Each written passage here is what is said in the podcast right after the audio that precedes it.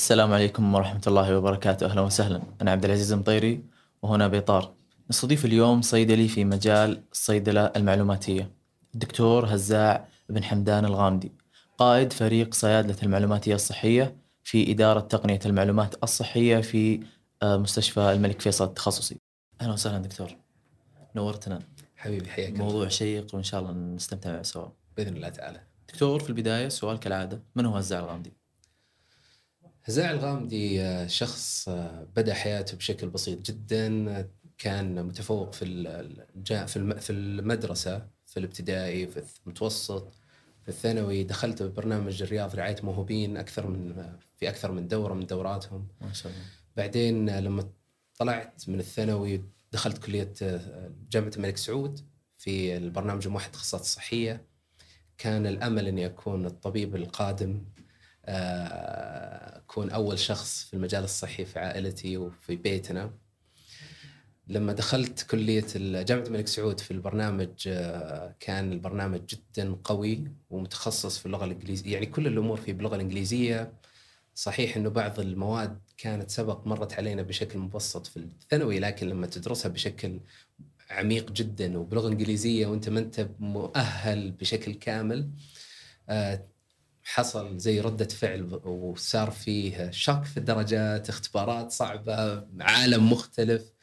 آه، خلت حلم الطبيب إنه يتلاشى بشكل تدريجي لحد ما أراد الله سبحانه وتعالى وتخصصت في كلية الصيدلة.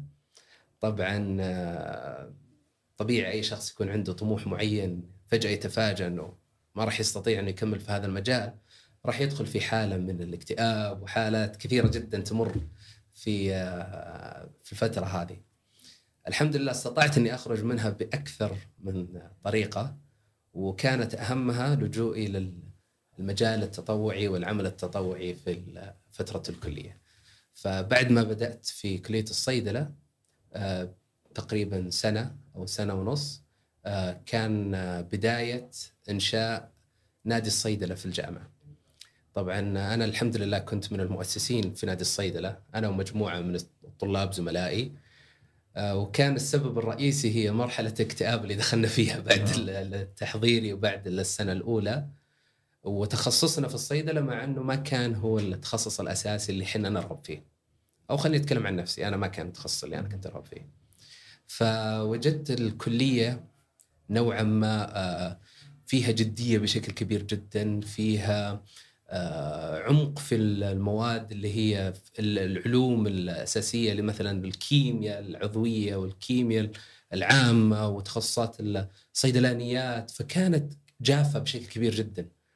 فعلى أساس الواحد يقدر يتطور اضطرينا أو خلينا نقول بادرنا أنا ومجموعة من الزملاء إننا لابد أن نكسر الحواجز هذه، الطلاب كانوا يجون مكتئبين طول اليوم في الكلية ويطلعون كل واحد مكتئب في بيته واختبارات لا تتوقف. فكانت بداية النادي حتى ننشئ جو جميل جدا للطلاب داخل الكلية بالإضافة إنه يزيد أو يضيف لمعارفهم ومداركهم وخبراتهم خلال ال- فترة دراستهم وهي الأمور اللي حاليا الآن وجدنا يعني ثمارها بشكل كبير جدا ولله الحمد وحتى الآن مجال التوظيف بشكل عام يعتمد على ال soft skills أو المهارات اللي لا تتم تعليم لا يتم تعليمها خلال الدراسة بشكل واضح لكن تكتسبها من خبراتك ومن تعليمك. مثل إيش دكتور؟ مثل الآن أحد المهارات اللي جدا مهم الواحد يكون عنده مثلا البرمجية إنك تتعلم كيف إنك تكتب عن طريق أحد لغات البرمجة. صيدلاني ما هو متوقع منك إنك تتعلم كيف تكتب لكن في كثير من الصيادلة يفاجئونك إنهم تعلموا بنفسهم كيف إنهم آه، يكتبون بلغات برمجية زي البايثون زي لغات أخرى. آه، بالإضافة إلى كيفية التعامل مع المشاكل. كيفية حل المشاكل، كيفية آه، إيجاد حلول بطرق ابتكارية. إذا ما جربت، إذا ما اشتغلت، إذا ما عملت بنفسك لن تستطيع إنك تكتسب هذه المهارة، مهارة حل المشاكل. آه، بالإضافة إلى إنه الطلاب بشكل عام تفكيرهم يحفظ المواد أو يفهمها ويحاول إنه يخرجها بشكل نهائي خلال الترم وخلال السنة وبعدين يعني قد يبقى بعض المعلومات راسخة في ذهنه لكن عندما يخوض تجارب يفشل فيها ويحاول يجد حل للمشكله ويحلها يشعر بالإنجاز اللي مستحيل إنه يشعر فيه إذا كان مجرد إنه درس وأخذ درجة. آه، هذه أحد الأمور اللي اكتسبناها فعليا وخلت عندنا قدرة على حل المشاكل والتفكير خارج ال ال الإطار حتى ان نستطيع إنه تفيدنا بشكل كبير جدا في مجال العمل. بالإضافة إلى كيفية العمل المؤسسي يعني كانت أحد الكلمات اللي راسخة في ذهني لحد الآن. كيف إننا نستطيع إن ننشئ نادي يعمل بعمل مؤسسي ما يكون عمل طلابي مجرد تطوعي أو آه، ما يكون منظم وإنه يبقى للمستقبل. فالحمد لله يعني الآن لا زلت يعني فخور بنادي الصيدلة وبالانجازات اللي يقدمونها. حتى بعد ما تخرجنا يعني الآن تقريبا قد يكون عمر النادي الآن حول ال 15 سنة أو 16 سنة. ما شاء الله. ولا زال مستمر ولا زال كل جيل يأتي يعني يقدم لمسة مختلفة وإضافة كبيرة جدا للنادي. يعني أنا عندي إيمان كبير جدا إنه بعد الله سبحانه وتعالى كان السبب في توارث النادي واستمراره بشكل كويس هو الدعم اللي يجدونه من الكلية نفسها كإدارة بالإضافة للأساسات اللي بنيت من البداية. حتى لا يكون العمل متعلق بأشخاص ولكن متعلق ب آه، منظومة أو. منظومة عامة أو آلية عمل وبحيث إنها تتداول حتى لو تغير الشخص اليوم في شخص آخر جاي عنده آلية عمل واضحة عنده قوانين معينة يمشي عليها بإمكانه إنه يستمر العمل بشكل آه، سلس وبدون ما يتقطع. جميل وتخرجت من الجامعة تخرجت من الجامعة كانت أحد ثمرات عملي التطوعي إنه بنيت علاقات كويسة مع المجال الصحي. آه، خلال دراستي أيام الجامعة يعني كان لي الشرف إني أتعامل مع الدكتور هشام الجضعي في ذيك الفترة بروفيسور هشام الجضعي. الان هو آه. رئيس هيئه الغذاء والدواء. صحيح. آه، وقتها كان راجع من أمريكا متحمس وكان عنده أفكار كثيرة جدا. اشتغلت معاه في كرسي أبحاث الأمان الدوائي هذيك الفترة. كان أنشأ الكرسي وكنا في مرحلة تاسيس فكنت يعني في فترتها كنت أعشق التصميم. وأعشق ال design وال graphics فكنت المصمم حق ال- الكرسي. وشاركت بعدها في تنظيم عدة فعاليات. يعني كنت آه، أنا ال coordinator لل medication safety officer preparatory course أو اللي هو ال course التحضيري أو البرنامج التحضيري لصيادلة ال- ال- الأمان الدوائي. والحمد لله يعني تخرج منه ناس كثير جدا. الآن هم ال medication safety officers في مستشفيات المملكة الكبيرة. يعني فكونت علاقات جميلة جدا معاهم بالإضافة لكونت علاقات مع الإداريين في مستشفى الملك فيصل التخصصي في الصيدلة في الصيدلية. آه هذا اللي خلى الموضوع إنه أسهل لي عندما قدمت لهم إنهم عارفين هزات سبق إنهم تعاملوا معي اثبت نفسي لهم خلال فترة سابقة. فكانت فكنت الحمد لله من أول الناس اللي توظفوا بعد التخرج وفي مستشفى الملك فيصل التخصصي. على طول في مستشفى الملك فيصل. إي نعم كانت بدايتي في مستشفى الملك فيصل التخصصي. طبعا خلال ال- العمل في في المستشفى تركت النادي. فالشغف حق نادي الصيدلة والعمل التطوعي يعني اضطرينا ان ننقطع عنه لأنه هو للطلاب في الأخير يعني. والحمد لله تركناه لناس بعدنا أبدعوا فيه بشكل كبير جدا. آه بدأت أبحث عن جهات أخرى أو مجالات أخرى إني أنمي فيها الحب حقي أو إني حق العمل التطوعي. فكانت بداية SIPHA مع الدكتور منى العنزان والدكتور مصطفى الجاسر ومجموعة من الزملاء الآخرين. استطعنا وقتها الحمد لله أن نأسس شيء اسمه SIPHA اللي هو Saudi International Pharmaceutical Conference and Exhibition Exhibition and Conference طبعا كانت البداية ورشات عمل بسيطة آه، يحضرها 20 شخص 25 شخص 30 شخص. بعدين الحمد لله تطورت الفكرة خلال السنوات الماضية إلى أن أصبح الآن اللقاء, السنوي للجمعية الصيدلية السعودية هو سيفا وصاروا لله الحمد آه، من ال- خلينا نقول اللقاءات الصيدلانية في المملكة والحضور يتجاوز 3000 إلى 4000 زائر. فهذه أحد ال- برضو قصص النجاح الحمد لله اللي استطعنا أن نأسسها بعد ما تخرجت من الجامعة وبدأت في العمل كصيدلاني. آه، واستمريت في تنمية حبي للعمل التطوعي من خلال هذه القناة.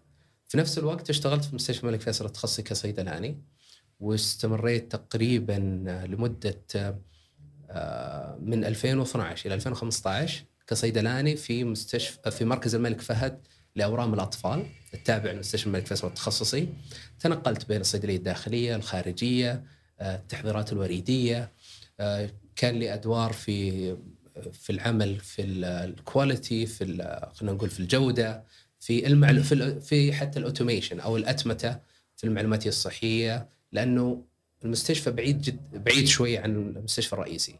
فكانوا يحتاجون شخص هناك يدير الأجهزة اللي موجودة أو يساعد في تشغيلها.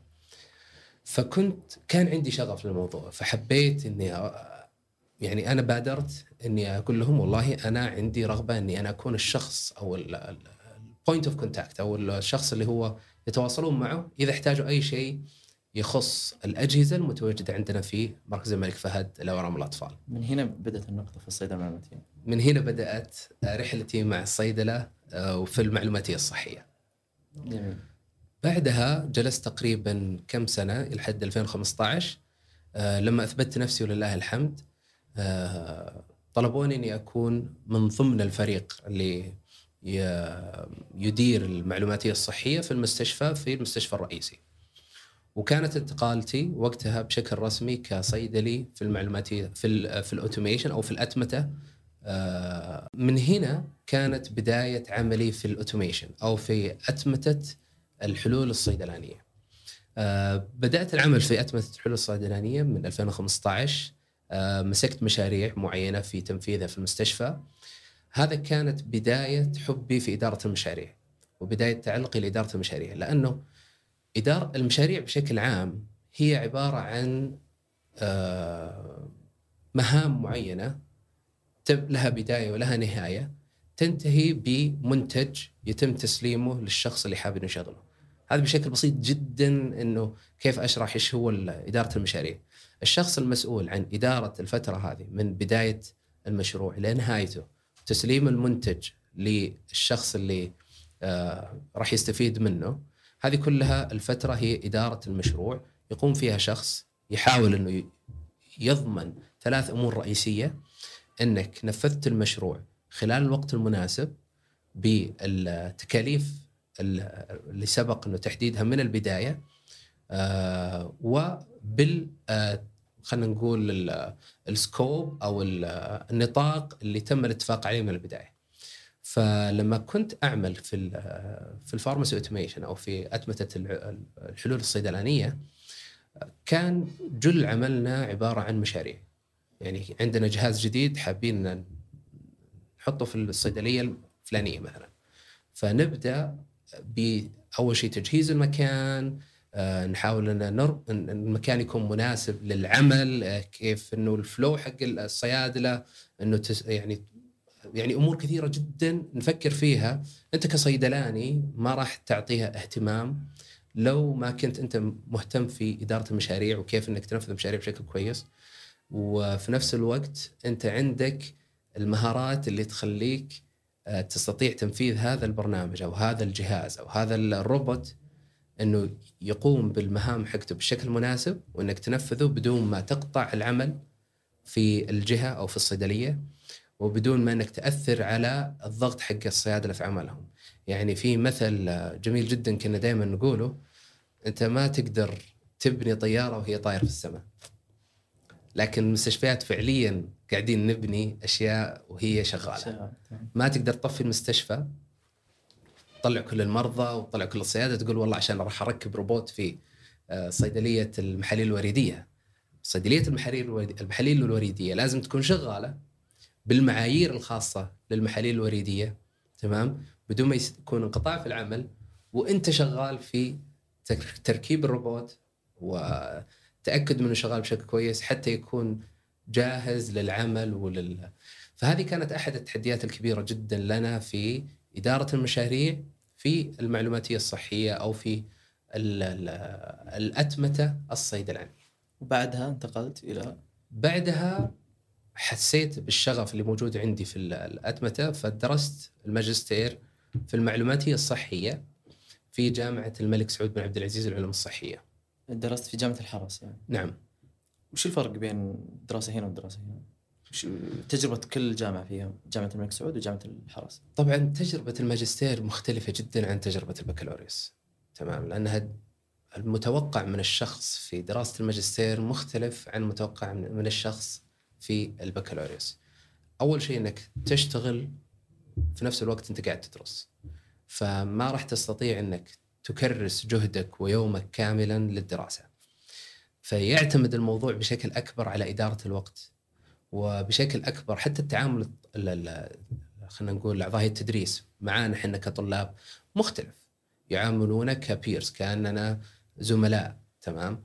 فطريقة التدريس تختلف المحتوى اللي يتم تقديمه مختلف لأنه يعني يعتمد بشكل أكبر على التعلم الذاتي إنك تعلم نفسك بنفسك هم يعطونك الأساسات اللي تس... اللي تجعلك تستطيع إنك أنت تبحث عن المعلومة بشكل أفضل تمام؟ وتستطيع إنك آه، تكتسب المعلومات بشكل أكثر. الشخص اللي يدرس ماجستير ويعتمد على المحاضرة فقط هذا لن يستطيع إنه يأخذ الفائدة العظمى من الدراسة. يعني. في الأخير دراسة الماجستير مختلفة وتعتمد في كثير من البرامج على مشروع التخرج. مشروع التخرج أو المشروع أما مشروع بحثي أو مشروع بطريقة أخرى يعني في بعض التخصصات الثانية. فشخصيا أنا لو كنت معتمد على المحاضرات فقط وكنت معتمد على المعلومات اللي ذكرت خلال اوقات النقاش داخل الكلية حتى إني أستطيع إني أطلع بالمشروع التخرج لن أستطيع.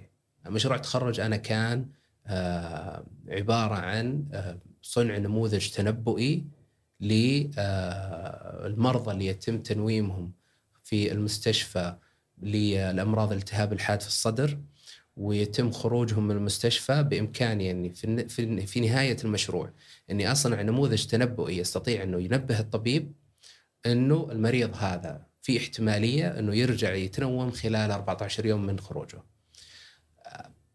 أني أستطيع أني أصنع نموذج تنبؤي بهذا الشكل لم يكن فقط من عملي أو دراستي في الماجستير. اضطريت أني أنا أتعلم بنفسي إلى عدة أشياء معينة. مثلا منها لغة ال Python كيف إني أنا أكتب كود بنفسي كيف إني أطور نفسي في هذا المجال كيف إني أتعامل مع البيانات تحليل البيانات بشكل آه، أستطيع إني أستفيد منه. يعني رحلة البيانات جميلة جدا. يعني أنت عندك لما تبدأ أي معلومة تستطيع إنك تستنبطها من بيانات معينة. فالبيانات في البداية لا ليس لها معنى مجرد أرقام. لحد ما تربطها مع معانيها ومع الكونتكست حقها أو المحتوى حقها تتطور البيانات إلى معلومات. بعدين اللي نعمل إحنا فيه في في صناعة النماذج التنبؤية إننا نستخدم هذه المعلومات اللي موجودة عندنا من المعلومات السابقة إننا نستطيع أن نتنبأ في المستقبل إيش اللي حيصير في حالات معينة أو في مرضى معينين. استخدام البيانات بهذا الشكل آه، واستخدام ال coding أو ال machine learning أو الذكاء الصناعي أو تعلم الآلة. خلانا نقدر إننا نصنع آه، نموذج يتنبأ إيش اللي ممكن يحصل في المستقبل. طبعا فيها معايير كثيرة جدا لقياس الاداء ممكن إنها تكون آه، معايير القياس الاداء تنبأ إنه هذا الموديل راح يعطي تنبؤات جميلة جدا أو دقيقة جدا. لكن يعني فيها أمور كثيرة تدخل فيها. ف... له استخدام النموذج حاليا يعني. في نماذج كثيره مستخدمة في المستشفيات في الوقت الحالي. في نفس الفكرة يعني؟ بنفس الفكرة بطرق مختلفة جدا. يعني في مستشفيات تستخدم التنبؤ آه، عن المرضى اللي ما راح يجون في مواعيدهم. وهذه مطبقة في مستشفيات. فيكون عندهم آه، نماذج تنبؤية تتنبأ من المرضى اللي ما راح يجي في الموعد حقه بحيث إنه هذه الفئة لما يحجز عندي موعد ولا يجي هو أخذ مكان مريض ثاني يحتاج هذا الموعد. فلما يقومون بعمل خطوة إضافية بالاتصال عليه مباشر هذه الأشخاص هذول الأشخاص يتأكدون إنهم حيجون ولا لا؟ إذا حيجي إذا كان هو ناسي كان سبب إنه الآلة تنبأت إنه ما راح يجي هو لأنه عنده عادة النسيان كثيرة فيغيب عنه المواعيد فحيتذكر وحيجي. أو إنه حيعتذر يقول ما راح أقدر أجي فبإمكاننا نستخدم هذا الوقت لمريض آخر. فهذه تستخدم في مستشفيات في عدة مستشفيات آه، طبعا لما أقول عدة مستشفيات أنا أتكلم عن العالم بشكل كامل ما راح أتكلم عن السعودية بشكل خاص آه، لأنه عندنا تحدي في السعودية من توفر المعلومات عن إيش الأشياء المطبقة عندنا وهذه راح يكون لها يعني وقت آخر نتحدث فيه لما نتكلم عن آه، تجمع صيادلة المعلوماتية الصحية إن شاء الله. ف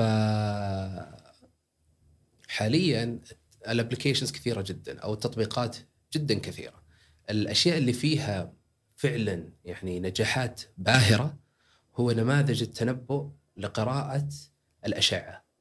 لقراءة الأشعة حقت المرضى بحيث إنه يكتب التقرير بشكل أسرع بكثير جدا من السابق لا يحتاج إنه الطبيب.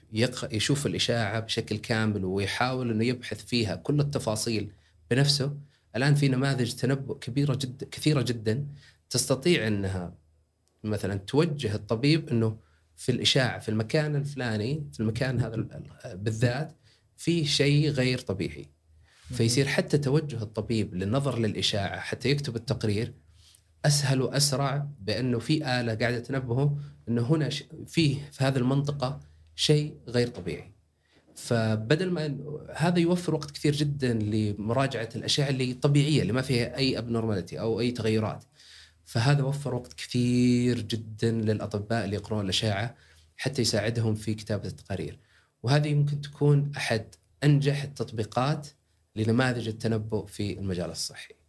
جميل. دكتور إحنا الآن وصلنا للب حلقتنا إيش يعني صيدله معلوماتيه؟ فعليا لا يوجد تخصص اسمه صيدله معلوماتيه.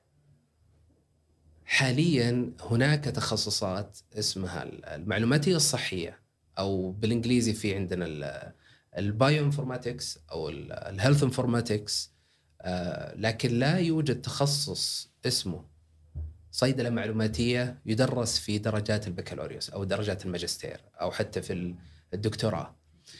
الشيء الوحيد اللي عندنا هو آه، برنامج الزمالة في الولايات المتحدة الأمريكية فقط حتى لا يوجد عندنا آه، ك PGY2 ال pharmacy informatics PGY2 اسمها اللي هي المعلوماتية الصحية في آه، أو الصيدلة المعلوماتية تمام؟ وهو تخصص عبارة عن سنة تدريبية في المستشفى للناس اللي هم متخصصين في خلينا نقول اللي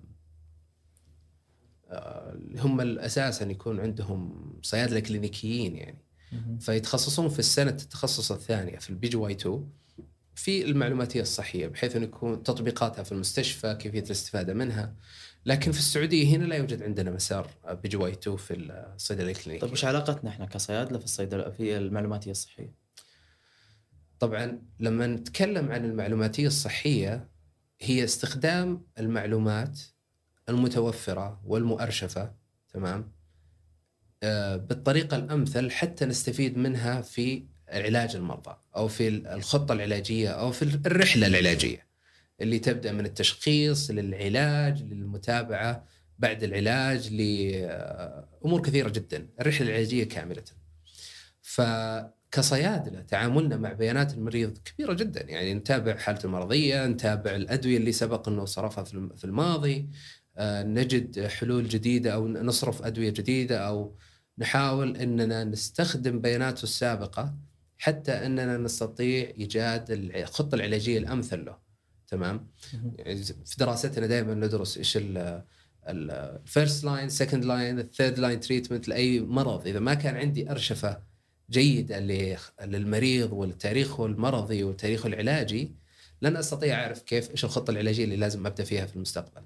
فالمعلوماتية في مجال الصيدلة مهمة جدا لأنها استخدام المعلومات نفسها. فكيف إنه المعلومات مؤرشفة بشكل جيد بإمكان الاستفادة منها بالطريقة القصوى حتى تساعد الصيدلاني في عمله اليومي هنا نقول المعلوماتيه الصحية في الصيدلة. طيب ليش هي مهمة جدا ولا فيها تخصص دقيق فيها؟ الآن في في برامج ماجستير كثيرة جدا في المعلوماتيه الصحية بشكل عام. هذه البرامج يدخل فيها أطباء، يدخل فيها صيادلة، يدخل فيها ناس متخصصين في البيانات نفسها أو في في آه، علم المعلومات خلينا نسميهم، تمام؟ آه، بالإضافة الناس اللي هم technical اللي هم ال engineers وال IT ف التخصص كما كماجستير يدخل فيها الجميع يدرسون مع بعض يتبادلون الخبرات مع بعض فكل واحد يجي بنكهه مختلفة الصيدلاني عنده his own way of thoughts أو طريقته معينة في التفكير الطبيب طريقته في التفكير اللي تخصصه معلوماتي تام. في ناس يدرسون بكالوريوس برضو أو في المعلوماتية الصحية. فكل هذه الأمور كل التيم يجتمعون مع بعض الأشخاص ب يعني خلفيات علمية مختلفة آه، يجدون توليفة جميلة جدا في الماجستير. فلا تحتاج فعليا إلى برنامج ماجستير كامل في المعلوماتية الصحية للصيادلة خاص فيهم. آه، الماجستير الحالي كافي يعني. أنا من وجهة نظري الشخصيه بحيث إنه حتى تجعلك تطلع من الإطار اللي أنت يعني تعلمت عنه اللي هو الصيدلة. فتدخلك على إطار أكبر. تنظر للأمور بمنظور أكبر شمولي أكثر. فتستطيع إنك تعرف كيف المعلومات تتداول في المستشفى بشكل كامل. آه، كيف التعامل حق كيف تعامل الصيادلة مع المعلومات ممكن إنه يأثر التخصصات الأخرى داخل المستشفى.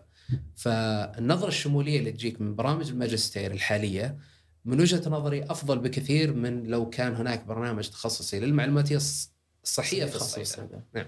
قبل شوي ذكرت دكتور إن في ناس تدرس بكالوريوس معلوماتيه صحية. صحيح. وش فرقها لما ناخذ البكالوريوس هذا ولا اني ادرس معلومات صحية بعد الماجستير و... أو عفوا اي معلومات صحيه والماجستير. في فرق جوهري. أنا كصيدلاني لما أدرس ماجستير معلوماتية صحية أنا صرت أملك المعلومات اللي احتاجها كصيدلاني والمعلومات اللي احتاجها كمعلومات في المعلوماتية الصحية. فبكذا أنا أستطيع إني أتخذ قرارات وأعمل مشاريع وأجد حلول تحل المشاكل الموجودة في الصيدلة. تمام؟ الشخص اللي يتخصص من البكالوريوس كمعلوماتية صحية ما راح يكون عنده نفس خلينا نقول الفهم أو التوجه في مجال معين اللي يخليه يجد حلول لهذا المجال.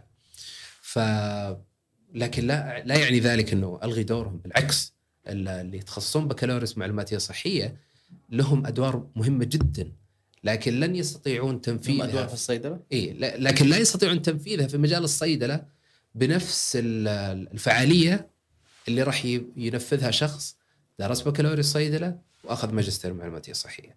لأنه يعرف الأسرار حقت التخصصين الآن. تمام؟ لكن الشخص اللي يتخرج معلوماتية معلوماتية صحية كبكالوريوس لديه معلومات اللي تستطيع يستطيع انه يعمل في المستشفى. فالشخص اللي درس المعلوماتية الصحية كبكالوريوس لديه معلومات اللي اهله أنه يعمل في المستشفى.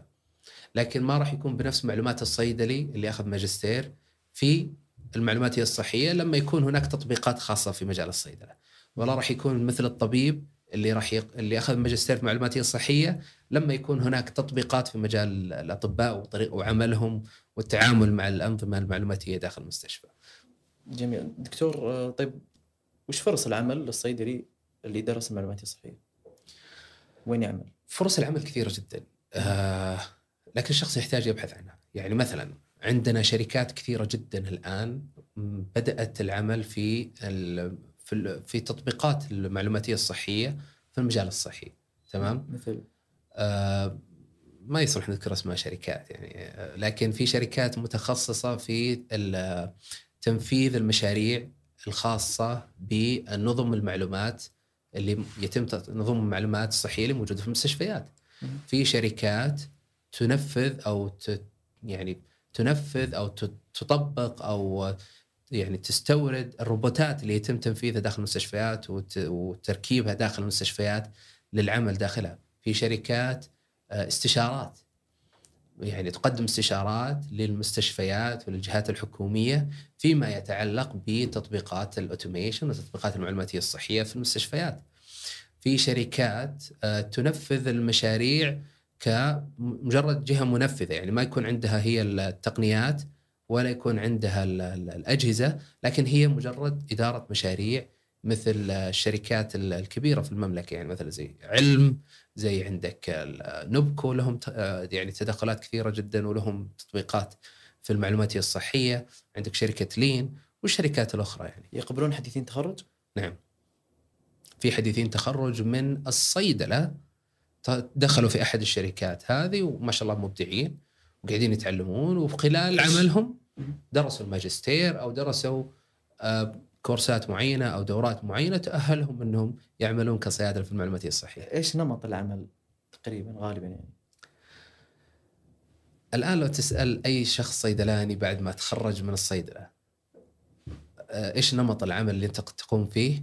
كل شخص عنده نمط عمل مختلف جدا عن الآخر. الشخص ولا مكان؟ المكان العمل أنا أقصد يعني لأنه صيدلي المستشفى في له أنماط عمل كثيرة جدا، إذا أنت تشتغل في الصيدلية الداخلية طريقة عملك مختلفة. صحيح. الصيدلية الخارجية مختلفة، إذا أنت متخصص في الجودة عملك مختلف، متخصص في الأتمتة عملك مختلف، متخصص في التعامل مع الأدوية المخدرة نمط مختلف، وإحنا كلنا الآن يعني. نتكلم في المستشفى.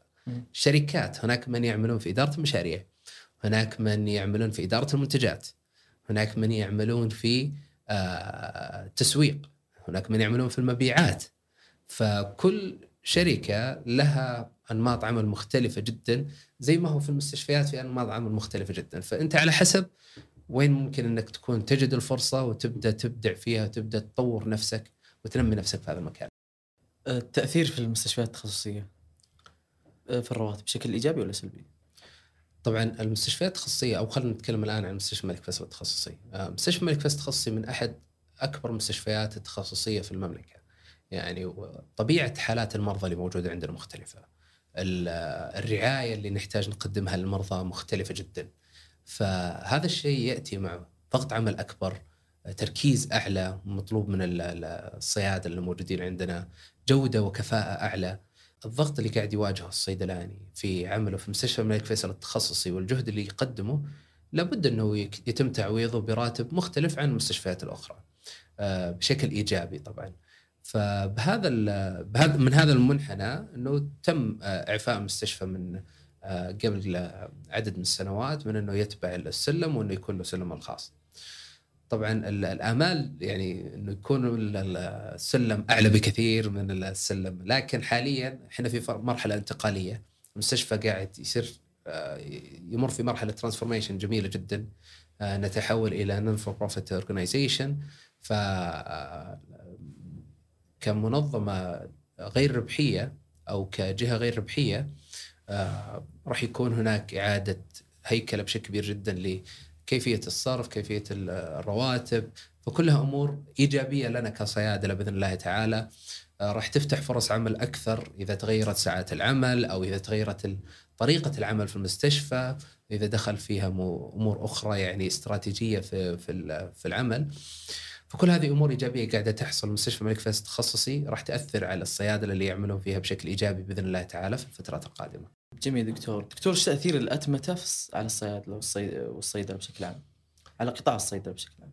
تمام. الأتمتة آه، خلينا نرجع خطوة للماضي. تطبيقات المعلوماتية الصحية في المجال الصحي بشكل عام. بدأت نتيجة آه، تقرير صدر من منظمة الصحة العالمية اسمه To Err Is Human يعني وكان هذا ال report يذكر بشكل جد كبير جدا عن مدى الأخطاء اللي حصلت من الأخطاء الدوائية أو الأخطاء اللي في المجال الصحي وقديش الناس اللي توفوا بسببها قديش ال impact في أو تأثيرها المادي على المنشآت وعلى القطاع الصحي بشكل عام. وكانت أحد النتائج من هذا التقرير أو المقترحات إنه يتم تطبيق التكنولوجيا والتقنيات في المجال الصحي بشكل أكبر حتى يتم منع الأخطاء الدوائية. فالأخطاء الدوائية كانت هي الدافع الرئيسي لتنفيذ جميع الحلول الأوتوميشن الموجودة والأتمتة في المجال الصحي في المستشفيات اللي قاعدين نشوفها في الوقت الحالي. بيأثر على فرص العمل للصيادلة يعني؟ كصيادلة الوقت الحالي جميع ال ال ال الأجهزة أو ال robots أو ال automation solution أو حلول الأتمتة اللي مطبقة تحتاج صيادله انهم يشغلونها. يعني مثلا بدل ما يكون الصيدلاني يأخذ الأدوية من الرف ويعطيها آه، للمريض مباشرة الآن نحتاج الصيدلاني إنه يشغل الجهاز إنه يعبيه يحط الأدوية فيه بشكل مستمر يتأكد إنه يشتغل بشكل صحيح يتأكد إنه الدواء اللي ينحط في اللي حضر الروبوت له إنه هو الدواء الصحيح يت- يتابع ويشيك فيه. الدور اللي تقوم به ال automation solutions أو الحلول الأتمتة في المجال الصيدلاني في الوقت الحالي هي تساعد على الدقة تقليل الأخطاء تسريع الوقت اللي يحتاجه الصيدلاني لتنفيذ العمل لكنها لا تلغي دوره لأنه لا زلت تحتاج الصيدلاني يتأكد أنه الجهاز شغال بشكل صحيح أنه نفذ المهمة المطلوبة منه بالشكل الصحيح حضر الدواء بالشكل الصحيح. إذا الجهاز حصل له عطل أو حصل له مشكلة تحتاج صيدلاني يقوم بهذا الدور. أنت لا تستطيع أنك تعتمد على جهاز أو تك أو تقنية معينة ممكن إنها تخذلك في أي لحظة. ويصير فيها خلل أو عطل وأي أمر تقني لابد انه يصير فيها اعطال يعني هذا أمر طبيعي. لكن لابد أن يكون عندك صيادلة يقومون بالأعمال اللي أنت تحتاجها إذا حصل عطل أو حصل مشكلة تقنية في الأجهزة ويتأكد انه الأخطاء لا تتكرر. يعني راح تتغير المهارات المطلوبة للصيدلي. بشكل كبير جدا. يعني الآن المهارات اللي يحتاجها الصيدلاني أن يكون عنده آه، خلفية عن التقنيات المستخدمة في مجال الصيدلة. أعتقد إنه في جامعة الملك سعود تم إضافة بعض المقررات آه، للطلاب إنها تشرح لهم عن المعلوماتية الصحية وتطبيقاتها. وسبق إني حضرت في جامعة الملك سعود قدمت بعض المحاضرات للطلاب هناك آه، في ك يعني visiting lecturer أو كطبيب يعني محاضر زائر. وكانت يعني الحمد لله يعني كان الشغف عند الطلاب كبير جدا للتعلم. وفي بعضهم تواصلوا معي بعدها بشكل مباشر عن طريق تويتر ولا عن طريق لينكدين حتى إنهم يسألون معلومات إضافية ويسألون عن بعض الاستشارات. فالحمد لله يعني أنا سعيد جدا ب ال- الفكر اللي موجود عند الطلاب في الوقت الحالي والتفتح الذهني اللي موجود عندهم وحبهم للتعلم خارج نطاق الدروس اللي يدرسونها في الجامعة. وهذه أحد الأشياء اللي كنا نسعى إن نغيرها أيام الجامعة في آه، نادي الصيدلة بحيث إنه آه، نفتح مدارك الطلاب لأمور أخرى. وأعتقد جنى ثمارة يعني. الحمد لله رب العالمين. طيب دكتور إحنا خلصنا المحور الثاني. جميل. الآن بنبدأ في المحور الثالث.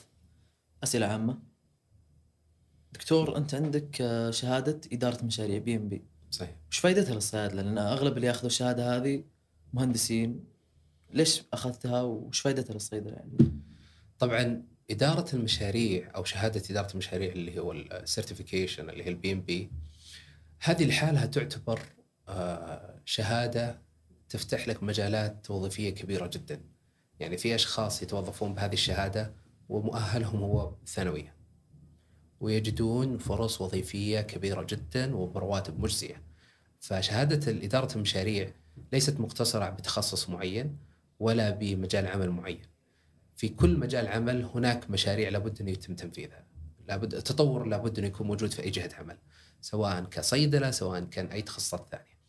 في الصيدلة الآن خصوصا مع التحول الوطني ومع ال رؤية 2030 في تحولات ومشاريع كثيرة جدا يتم تنفيذها في كل القطاعات. القطاع الصيدلي واحد من هذه القطاعات. فمثلا في أي صيدلية راح تجد أنه عندهم عدة مشاريع لإما توسع إما لتغطية أوقات مختلفة فأي مشروع يكون فيه بداية وقت بداية وقت نهاية ومنتجات أنت تحتاج توصل لها أو نتائج معينة تحتاج توصل لها. وتحتاج شخص يدير هذا العمل. تحتاج شخص إنه يكون عنده خبرة في إدارة المشاريع. ففي أي منظومة حتى الص- الصيدلية لابد أن يكون عندهم مشاريع تطويرية آه، داخلية مشاريع تطويرية تفيد المرضى تفيد العمل داخل الإدارة نفسها تنفيذ ال automation solution أو الحلول المع... ال autom... الحلول الأتمتة اللي تم تنفيذها في المستشفيات تنفيذها وتركيبها في المستشفى والتاكد من عملها إنه صحيح يحتاج إدارة مشاريع لأن هذه تعتبر مشروع مشروع. التنفيذ فهذه النظرة الأولى أو النظرة من جهة واحدة لإدارة المشاريع للصيادله النظره الاخرى الشركات المقدمة الخدمات هذه. تحتاج صيادلة يعرفون يعني عندهم معلومات كافية عن الصيدلة. وفي نفس الوقت يكونون مدراء مشاريع آه، بإمكانهم إنهم يديرون تنفيذ هذه المشاريع من جهة الفندر أو من جهة مقدم الخدمة. فتحتاج مدير مشاريع من جهة المستشفى، مدير مشاريع من ناحية المقدم الشركة. الخدمة الشركة نفسها حتى إنك تستطيع إنك تنفذ المشروع بشكل احترافي أكثر ويكون ما يكون فيها تأخيرات أو زيادة في التكاليف أو تقليل الجودة حقت المنتج اللي يتم توصيله في النهاية. فهذا هو دور الصيدلاني إذا تخصص في معلوماتي عفوا دور الصيدلاني اللي يأخذ إدارة مشاريع إنه بإمكانه تنفيذ المشاريع الداخلية في في الصيدلية بشكل آه، جيد. طيب دكتور برضو في سؤال بعيد كل البعد عن النقطة اللي قبل آه، دراستك في كلية الأمير محمد بن سلمان أول شيء أن المعايير القبول في الكلية مختلفة ليش درست وإيش تخصصك في هذه الكلية؟ طبعا في حياة أي شخص في مجال العمل آه، لابد إنه يضع لنفسه خطط خمسية وخطط عشرية بحيث إنه يضع لنفسه مكان يريد الوصول له خمسية خمس وعشرية. خمس سنوات عشر سنوات نعم خمس سنوات أو عشر سنوات فطبيعي إن الشخص اللي يتخرج من الجامعة لا يجد كل المهارات اللي يحتاجها أو المؤهلات إنه يستطيع من خلالها إنه يصل للخطة أو للهدف اللي يبغى يوصل له خلال خمس سنوات. فيجب أن يعمل على نفسه، يطور نفسه في الجهات اللي تؤهله أو تمكنه للوصول لهذا الهدف. إذا الشخص عنده هدف بدون ما يعمل عليه فعليا سيعيش مكتئب لحد ما يجي وقت تنفيذ الحدث أو الهدف هذا بدون ما يقدر يستطيع أن يقدمه. في نفس الوقت الشخص اللي يعمل يعمل يعمل بلا هدف سيظل يدور حول نفسه بدون ما يكون له توجه واضح ومسار معين يمشي فيه آه، إذا كان عنده هدف واضح يريد الوصول له. فدراستي في كلية الأمير محمد بن سلمان في برنامج إدارة الأعمال التنفيذية أو ال executive MBA كانت خطوة آه، تساعدني في هذا ال- الهدف اللي أنا أبغى أوصله بإذن الله تعالى. كانت أحد الأمور اللي أنا أحتاجها حتى أطور نفسي إني أدرس في الكلية آه، أضيف من آه، خبراتي ومعارفي اللي أنا تعرفت عليهم خلال هذا ال- البرنامج. طبعا مرحلة التقديم شوية تحتاج منك جهد بحيث إنك آه، تبحث عن آه، أشخاص يقدموا لك recommendation أو توصيات آه، لابد إنك تكتب personal statement أو آه، يعني رسالة تحب إنك توصلها لهم إنه من أنت؟ إيش الشيء اللي خلاك تقدم على هذا البرنامج؟ وإيش الشيء اللي بتقدمه للبرنامج؟ آه، من الأشياء المهمة في برنامج إدارة الأعمال التنفيذية كلية الأمير محمد بن سلمان إنه كل شخص أو طالب في البرنامج هو جزء من العملية التعليمية بحيث إنه الخبرات اللي يقدمها النقاط اللي يتداخل فيها أثناء النقاش أثناء المحاضرات هذه كلها قيمة مضافة للبرنامج فعندما تجد أشخاص من قطاع الطاقة من قطاع الصحي من قطاعات مختلفة أخرى تنفيذية تشغيلية رقابية الجميع يدخل في نقاشات أثناء ال- ال- المحاضرات وأثناء خلينا نقول الندوات اللي تحصل خلال ال- البرنامج هذه كلها ما يثري البرنامج بشكل أكبر. فمعايير معايير القبول القبول أم، يعني طبعا زي أي منظمة أكاديمية تتطلب منك معايير معينة أه، درجة بكالوريوس أه، خبرة سنوات معينة أه، يكون عندك الأشياء الإضافية القيمة المضافة اللي بتكون عندك اللي تخليك تقبل في البرنامج غير عن ناس ثانيين. آه، طريقتك في كتابة ال personal statements التوصيات اللي تقدمها درجه اللغة الإنجليزية اللي عندك كيف كفاءتك الإنجليزية بالإضافة إلى المقابلات الشخصية. ففي المقابلات الشخصية برضه يتم تقييمك أنت كشخص يعني غير خبرتك وغير ال- ال- ال- ال- المهارات اللي أنت مكتسبها خلال فترتك الماضية في عملك وفي دراستك تكون المقابلة الشخصية أحد المعايير المهمة في القبول. يعني مو والله ادفع وادرس. لا لا ابدا. آه، يعني أنا أنظر لكلية محمد بن سلمان إنها من الكليات التي تهتم بالأشخاص أكثر من الأمور المالية، الأمور المالية ممكن تكون تساعدهم في التشغيل وفي التنفيذ. كم والد- والدليل على ذلك إنه في أشخاص كثير يتم قبولهم ب scholarship أو يتم آه، خصم المبالغ المالية عليهم.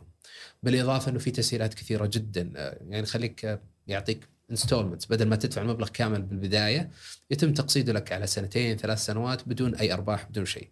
فالهدف إنه الكفاءات تستطيع إنها تدخل في البرنامج تضيف للبرنامج وتستفيد من البرنامج.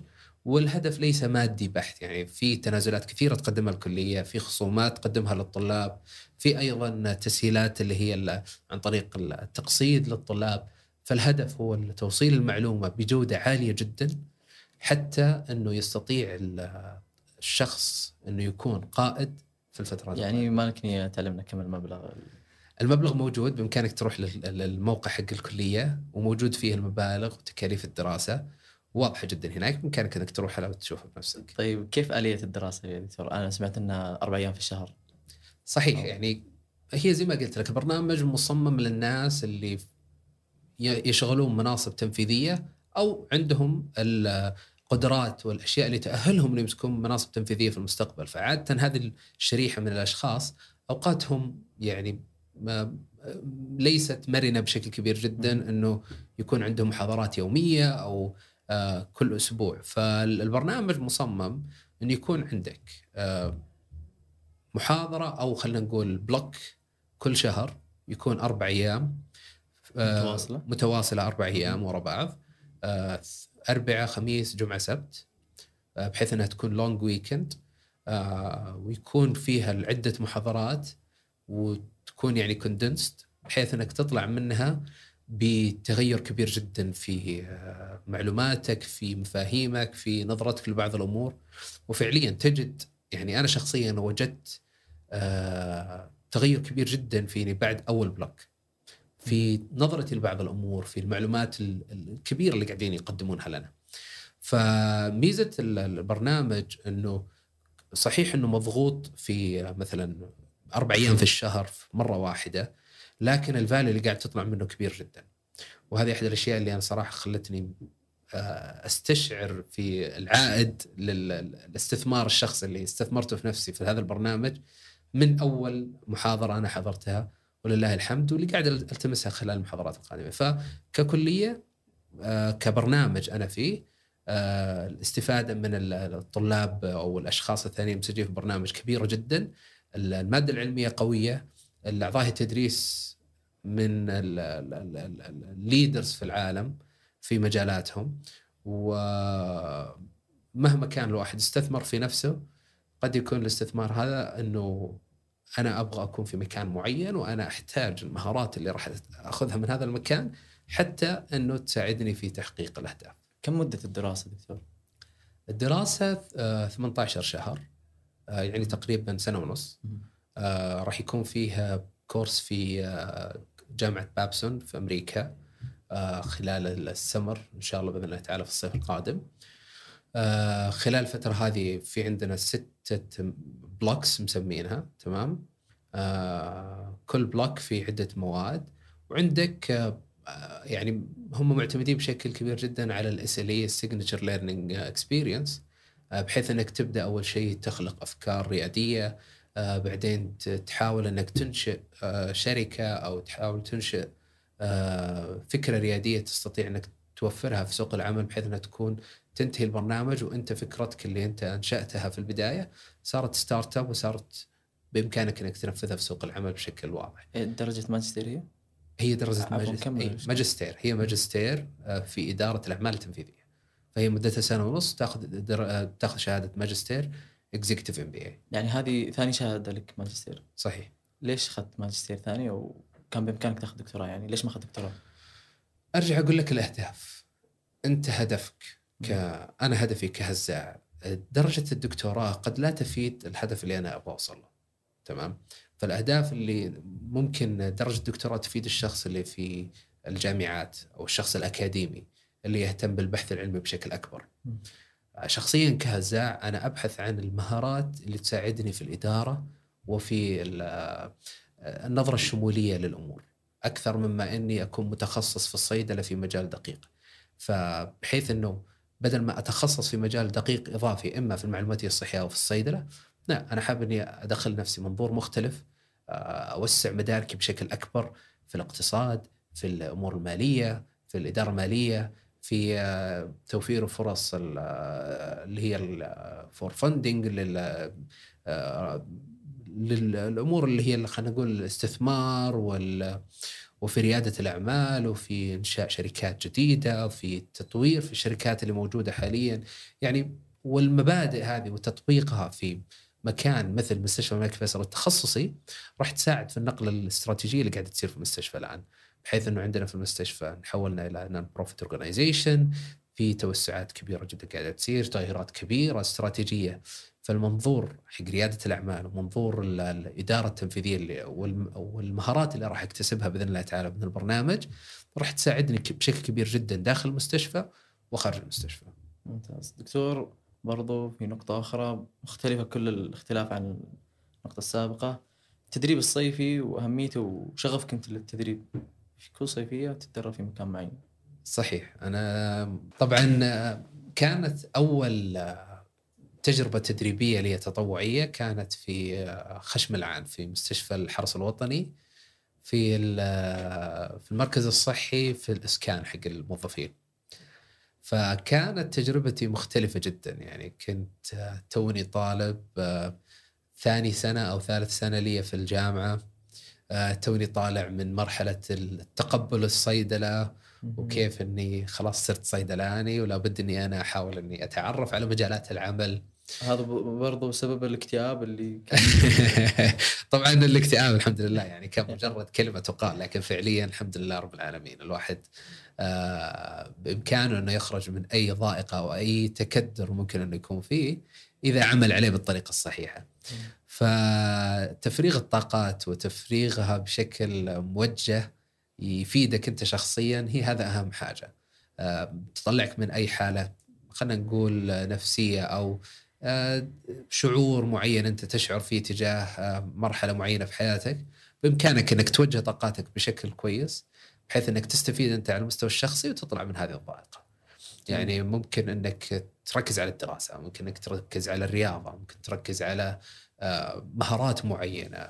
آه، أحيانا الشخص في مثلا لو كنت في مقابلة شخصية من المهم أحيانا أنك تجد عند الشخص جانب آه، ترفيهي هو يحبه.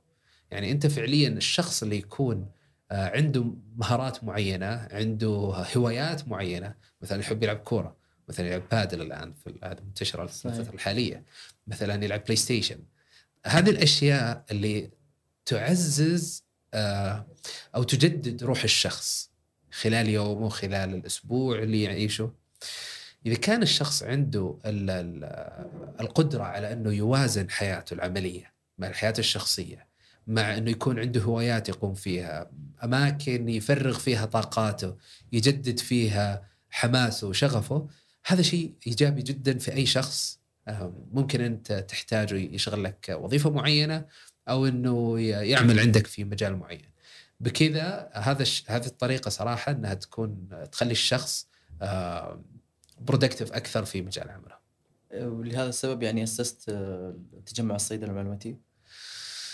هذا شيء مختلف يعني هذا من حبي في التخصص وحبي للصيدلة بشكل عام يعني زي ما قلت تجمع بينهم؟ عشان إن شاء الله بعدين يعترف فيها الصيادلة.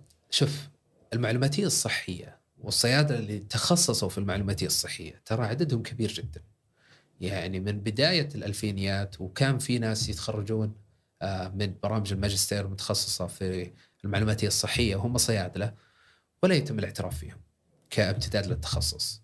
ففي ناس عملوا في المجال، في ناس طلعوا من المجال صاروا يعملون في أدوار أخرى مختلفة. فصار في عندك كفاءات كثيرة آه، تتراكم كل سنة يعني كل سنة على الأقل ثلاثة أربعة خمسة يتخرجون برامج الماجستير الموجودة حاليا في المعلوماتية الصحية وهم صيادلة ولا يتم استغلالهم بالشكل الصحيح. يعني قد لا يجدون الوظائف في جهة عملهم. قد لا يجدون الأدوار المناسبة اللي ممكن أنهم يشغلونها في جهة عملهم من مهام تمام أو من فهم الم- المنظومات نفسها لعمل الصيدلي في المعلوماتية الصحية. فكانت هذه الأمور كلها سبب في إننا نوجد التجمع تجمع المعلوماتيه الصحية بحيث يخدم عدة جهات أو عدة مجالات أو المجال البحثي. في المجال البحثي إحنا فعليا نحتاج انه يكون عندنا أبحاث منشورة عن ال- الخبرات اللي تم عملها أو اللي تم تطبيقها في مستشفياتنا. أنا متأكد إنه في بعض الأشياء اللي تم تطبيقها مثلا في مستشفى الحرس أو مستشفى التخصصي الخبرات هذه لو تمت مشاركتها مع العالم عن طريق أبحاث أو عن طريق أوراق علمية قد نكون فعليا سبقنا كثير من العالم فيها. أو كانت أفكار إبداعية ممكن أنها تغير حياة مستشفى أشخاص في مستشفيات ثانية في دول ثانية ممكن يستفيدون من خبراتنا. في نفس الوقت إحنا نستفيد من الخبرات حقتهم. فإننا نوثق الجهود اللي تم عملها خلال السنوات الماضية من الصيادلة، الخروج بأوراق بحثية، تعزيز وجودنا في منصات البحث آه، والخبرات اللي إحنا قدمناها استخراج أبحاث جديدة بحيث أنها تعلمنا عن الوضع الحالي في مستشفياتنا وتطبيقات المعلوماتيه الصحية في المستشفيات في الوقت الحالي هذا الشيء يساعدنا في بشكل يعني في النهاية أن نستطيع أن نقيم وقت وضعنا الحالي في المملكة ونقدر نخطط للمستقبل، إيش الأشياء اللي فعلا نحتاج تطوير فيها.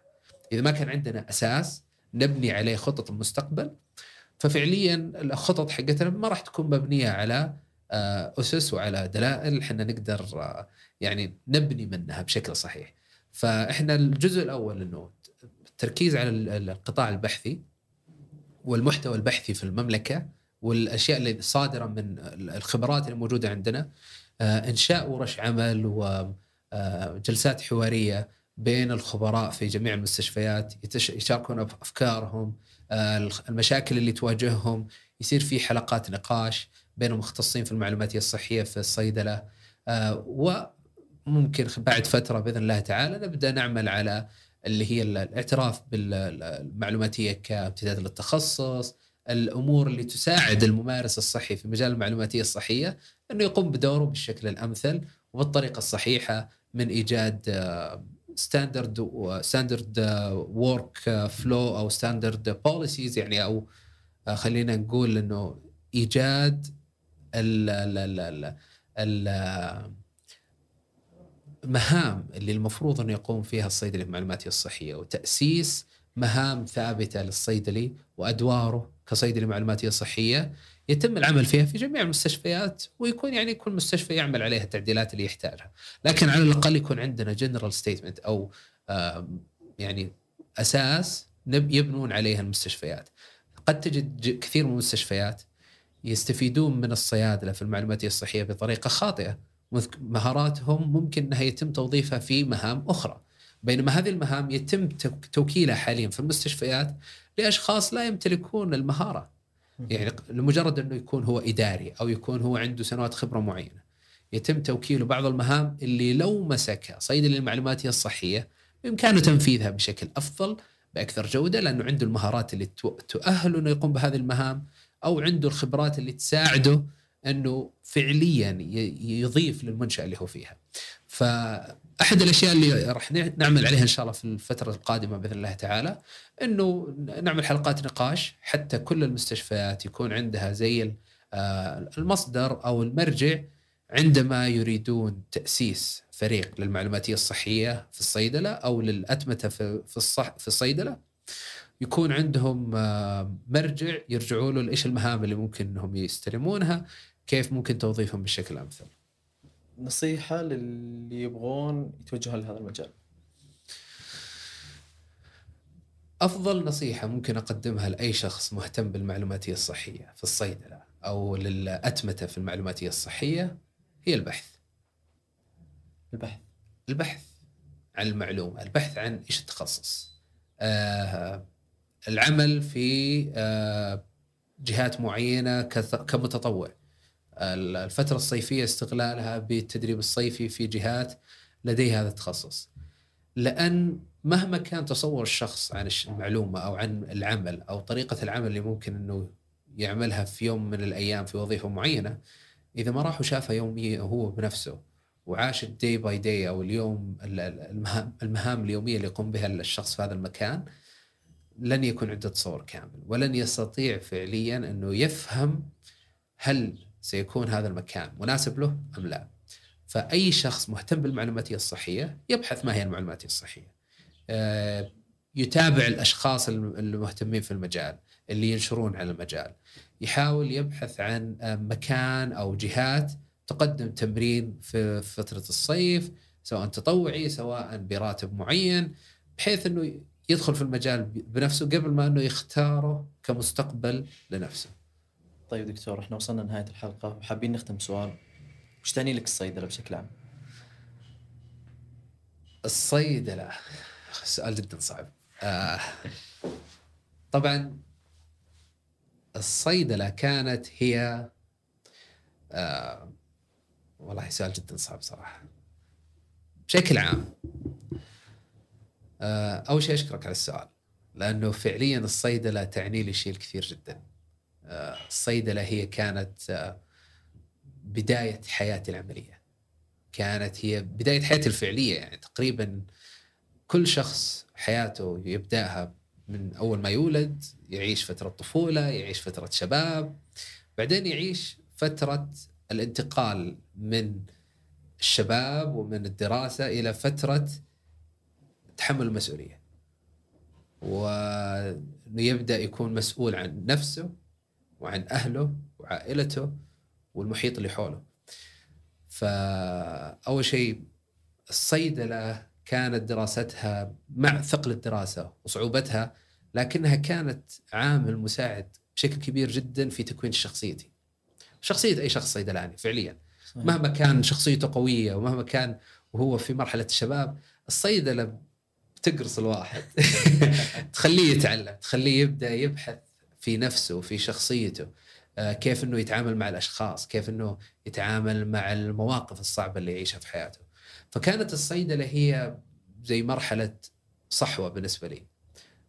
تغيرت طريقة تفكيري تعاملي مع الناس آه، شخصيتي تغيرت بشكل كبير جدا بسبب تأثري بالصيدلة وحبي للصيدلة خلال الفترة مع إني كنت داخل الصيدلة وأنا كارهها وأنا كنت أبغى طبيب وكنت أبغى لكن الحمد لله إن الصيدلة اختارتني وإنه آه، أصبحت صيدلي اجبارا لا اختيارا لكن كل يوم أحمد الله سبحانه وتعالى إني أنا صيدلي وكل اللي أقدمه فعليا هو لخدمة هذا المجال وخدمه الصيدلة.